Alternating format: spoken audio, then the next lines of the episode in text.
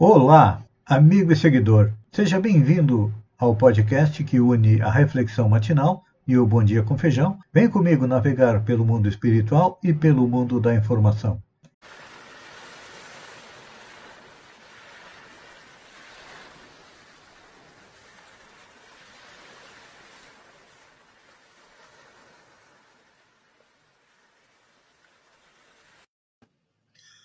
Olá, amigo e seguidor. Seja bem-vindo à nossa live diária da Reflexão Matinal, onde eu e você vamos em direção ao nosso coração para lá, como jardineiros espirituais, elevar templos às nossas virtudes, fazendo com que elas cresçam, floresçam, frutifiquem e que alimentem a nossa caminhada com destino à felicidade e, ao mesmo tempo, precisamos também eliminar vícios e defeitos, porque somos espíritos a caminho da perfeição, então, diariamente nós temos que ter a postura de aprendiz, ou seja, estar aberto para fazer a autoanálise e descobrir o que fazer para nos transformar em pessoas melhores, porque nós ainda temos dentro de nós uma sombra que atrapalha a nossa caminhada. E, para tanto, precisamos de ter um projeto, um projeto de vida. Com certeza, no início do ano, você fez um projeto das realizações ou das aquisições espirituais que pretende fazer no ano de 2022. E é importante a gente lembrar que a felicidade não é simplesmente a realização de todos os nossos desejos, não. Ela é, antes de tudo, a noção de que podemos nos satisfazer com nossas reais possibilidades. Então, dentre as nossas virtudes, nós precisamos trabalhar a tolerância. É. O homem, o ser humano, todos nós estamos muito intolerantes. Então, a respeito da tolerância, Mateus, um dos apóstolos do Mestre Jesus, disse: Se alguém te obrigar a andar uma milha, vai com ele duas. Pois é. Isso significa que a tolerância, principalmente nos dias atuais, é indispensável para conquistarmos a serenidade. Com certeza, como acontece comigo, acontece com você, durante o dia, muitas vezes é nós nos afligimos. Nós nos torturamos porque algo não saiu como queria, a resposta que nós precisávamos de alguém é, veio errado, e estamos vivendo em meio a muita violência. Então, a tolerância ela nasce da conscientização que nem sempre se puder, pode alterar as coisas que estão à nossa volta de imediato. É. Existem situações que somente o tempo pode transformar. E nós somos muito imediatistas. E temos que aprender a tolerar, a compreender que as pessoas são como são. Nós não gostamos que as pessoas nos aceitem como nós somos, Pois é. Só que o que, que acontece? Muitas vezes a recíproca não é verdadeira. Queremos que nos aceitem, mas não aceitamos como os outros são. Acreditamos que todos têm que ser a nossa imagem e semelhança. Então, esta mudança que nós queremos no mundo, nós temos que fazê-la primeiro em nós mesmos. A partir do momento que nós optamos, no início do ano, de nos transformar em pessoas melhores, então é o momento de começar pela tolerância. Compreender que as pessoas são como são e cada um vai fazer a sua mudança no tempo próprio. Como nós muitas vezes adiamos as mudanças que estamos planejando para este ano, já fizemos plano em 2020, 2019, 2018, para tentar ser um pouco mais calmo, mais tranquilo, mas aí o que, que aconteceu? A vida nos atropelou. Eu sempre utilizo o exemplo da paciência. Nós vamos mudar da paciência para a tolerância. Quando nós pedimos a Deus que nos ajude a ser tolerante, o que que acontece? É claro que Deus coloca é, no nosso caminho oportunidades de conviver com pessoas intolerantes para exercitá-la dentro de nós. Por exemplo, este é um ano de eleição. Já fazem duas, três eleições que o Brasil é dividido entre o nós contra eles, os bons contra os maus, dependendo do ponto de vista que se é, percebe. Se você é de direita, os maus são da esquerda. Se você é da esquerda, os maus são os da direita. E assim nós vivemos, numa eterna luta, sem perceber que os dois lados têm seus pontos positivos, mas também têm seus pontos negativos. E é importante, quando nós pretendemos é, exercitá-la, exercitar a tolerância, lembrar de um ditado latino que diz: "In medio consiste virtus", ou seja, a virtude está no meio termo. Então, vamos procurar é, compreender que aquele que não nos tolera, aquele que nos agride, é alguém como nós que também está procurando fazer a sua evolução. Muitas vezes, a agressão, o ódio, a inveja partem de um coração que precisa de quê? De amor. Porque tudo se funda na falta de amor. Quando nós não temos amor no nosso coração, nós nos tornamos violentos, agressivos. É importante a gente lembrar que o amor é que mantém universo coeso.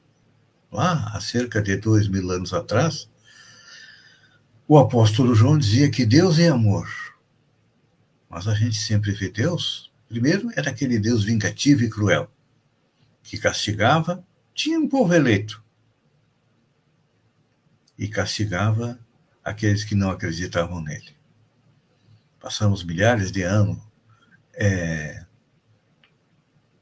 evocando deuses sanguinários, terríveis, e depois veio Jesus e muda a concepção de Deus, dizendo que Deus é um pai que ama seus filhos, eventualmente tem que disciplinar eles quando eles agem é, em desacordo com as suas normas, que é a lei de amor.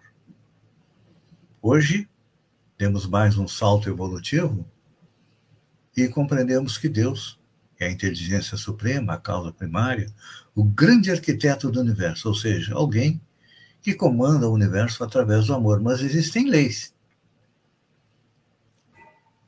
que regem todos os mundos e que precisam ser respeitadas. Então, quando vem a dor, o sofrimento, é um reflexo dos nossos erros no passado, da nossa intolerância.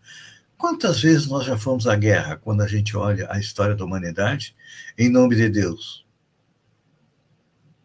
Todos já guerrearam em nome de Deus. E não se sabe de nenhum grande homem dos enviados de Deus que pregassem a guerra. Não. Todos eles pregam a paz, a concórdia, a tolerância. Mas, infelizmente, ainda somos muito intolerantes. Então, está na hora, neste ano, de, como diz Mateus, de caminhar a segunda milha com os que nos solicitam renúncia, tolerância, porque são aqueles que convivem conosco, na nossa casa, no nosso local de trabalho, e só vamos melhorar a partir do momento em que conseguimos compreendê-los. Pense nisso, amigo e seguidor, enquanto eu agradeço a você por ter estado comigo durante esses minutos Fiquem com Deus e até amanhã, no amanhecer, com mais uma reflexão matinal. Um beijo no coração e até lá, então.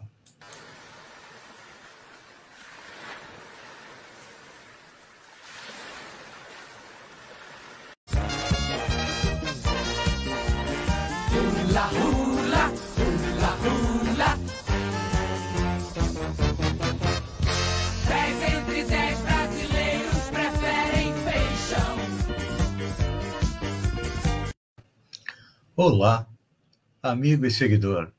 Seja bem-vindo à nossa live do Bom Dia com Feijão, onde eu convido você, vem comigo, vem navegar pelo mundo da informação com as notícias da região, Santa Catarina, do Brasil e também do mundo. Começamos com a região. Sombrio e a cidade com maior número de casos ativos da Covid-19 na região. De acordo com o boletim divulgado pela MESC no dia 4, com 76 casos, Sombrio é a cidade com maior número de casos ativos de Covid-19 na região. Em segundo lugar está Arroio dos, ou, desculpem, Araranguá, com 68 casos, e em terceiro lugar, Balneário Gaivota, com 42 casos. De acordo com a MESC, o total de casos é de 383, ou seja, 301 casos mais do que no último mapa, onde foram constatados 82 casos. E a situação piorou. O relatório da Prefeitura de Sombrio, divulgado no dia 5, acrescenta mais 50 novos, 54 novos casos, num total de 130 de Covid-19. Esse alto número de casos é reflexo das apresentações natalinas nas cidades da região. Daqui a cerca de 10 dias haverá uma explosão do número de casos devido ao alto número de pessoas que circularam pela região na passagem do ano.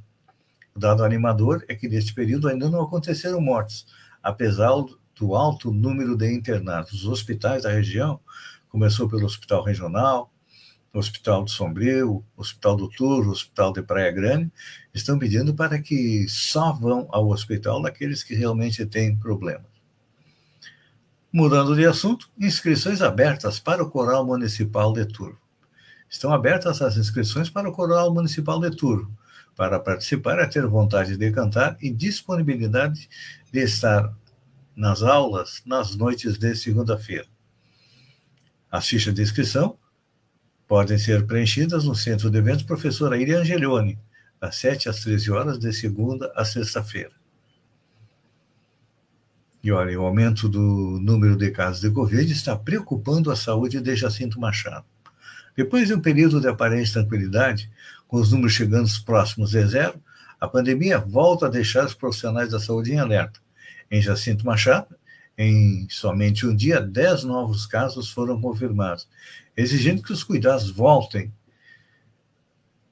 a ser seguidos é por toda a população.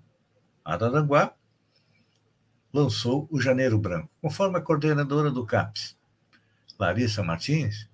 O Janeiro Branco é destinado à promoção da saúde mental e é tão importante quanto a saúde física.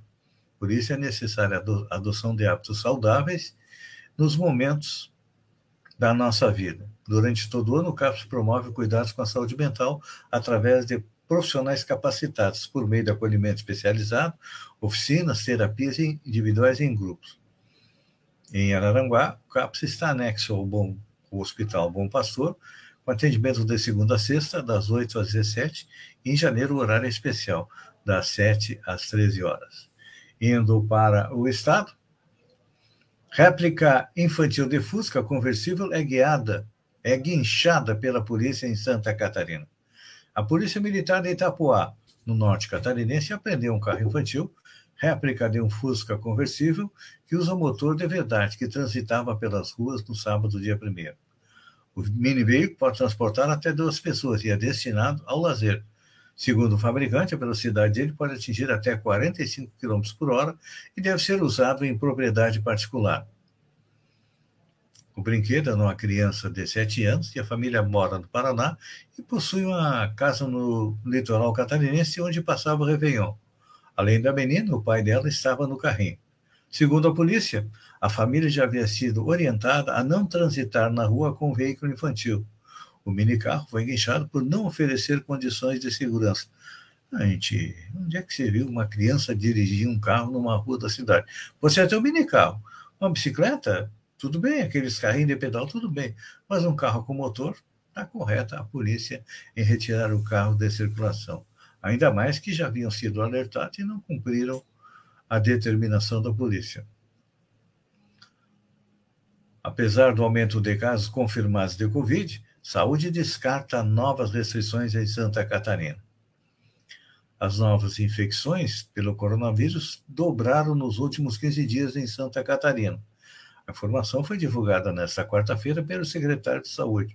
Só na quarta-feira foram detectados 2 mil novos casos.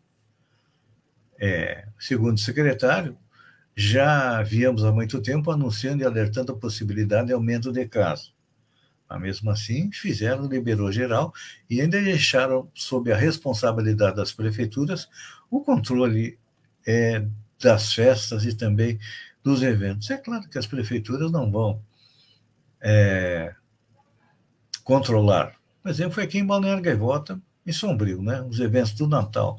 E ainda não colhemos ainda a safra do Ano Novo. Só que, dados da Secretaria de Saúde do Estado, em uma semana, os casos em Balneário Gaivota aumentaram 600%. Isso é a safra do Natal. Agora vem a safra de Covid é, do Ano Novo.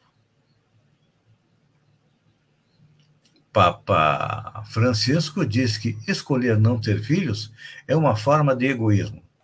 Na primeira audiência geral do ano, o Papa Francisco voltou a criticar as famílias que optaram por não ter filhos. Na visão do pontífice, que não é novidade, esta é uma forma de egoísmo. Hoje, vemos uma forma de egoísmo. Alguns não querem ter filhos. Às vezes têm um e param por aí. Mas tem cães e gatos que ocupam esse lugar. Isso pode fazer as pessoas rirem, mas é uma realidade. A negação da paternidade e da maternidade nos diminui tira-nos nossa humanidade e a civilização envelhece. Ainda tratando da dramática queda da taxa da natalidade, observada em muitos países ocidentais, o Papa afirmou: ter um filho é sempre um risco, seja natural ou adotado, mas mais arriscado é não ter. Mais arriscado é negar a paternidade e negar a maternidade, seja ela real ou espiritual. É claro que a gente percebe hoje em dia que as pessoas estão abrindo mão de ter filhos e adotando um cão, um gato, como se fosse um filho, porque um filho você precisa educar. Um cão e um gato é mais tranquilo. O cão e o gato não respondem, necessitam é, de menos cuidados, e realmente, olha, eu concordo em gênero, número e grau com o Papa. Isso é um reflexo do nosso egoísmo, da nossa despreocupação com o futuro porque o que já está acontecendo na Europa, que está se, os países estão se transformando em países de velhos, o mesmo já está começando a acontecer aqui no Brasil. Notícia boa para os estados. Bolsonaro sanciona a lei que flexibiliza teto de gastos dos estados. O presidente Jair Bolsonaro sancionou ontem o um projeto de lei que flexibiliza o teto de gastos dos estados.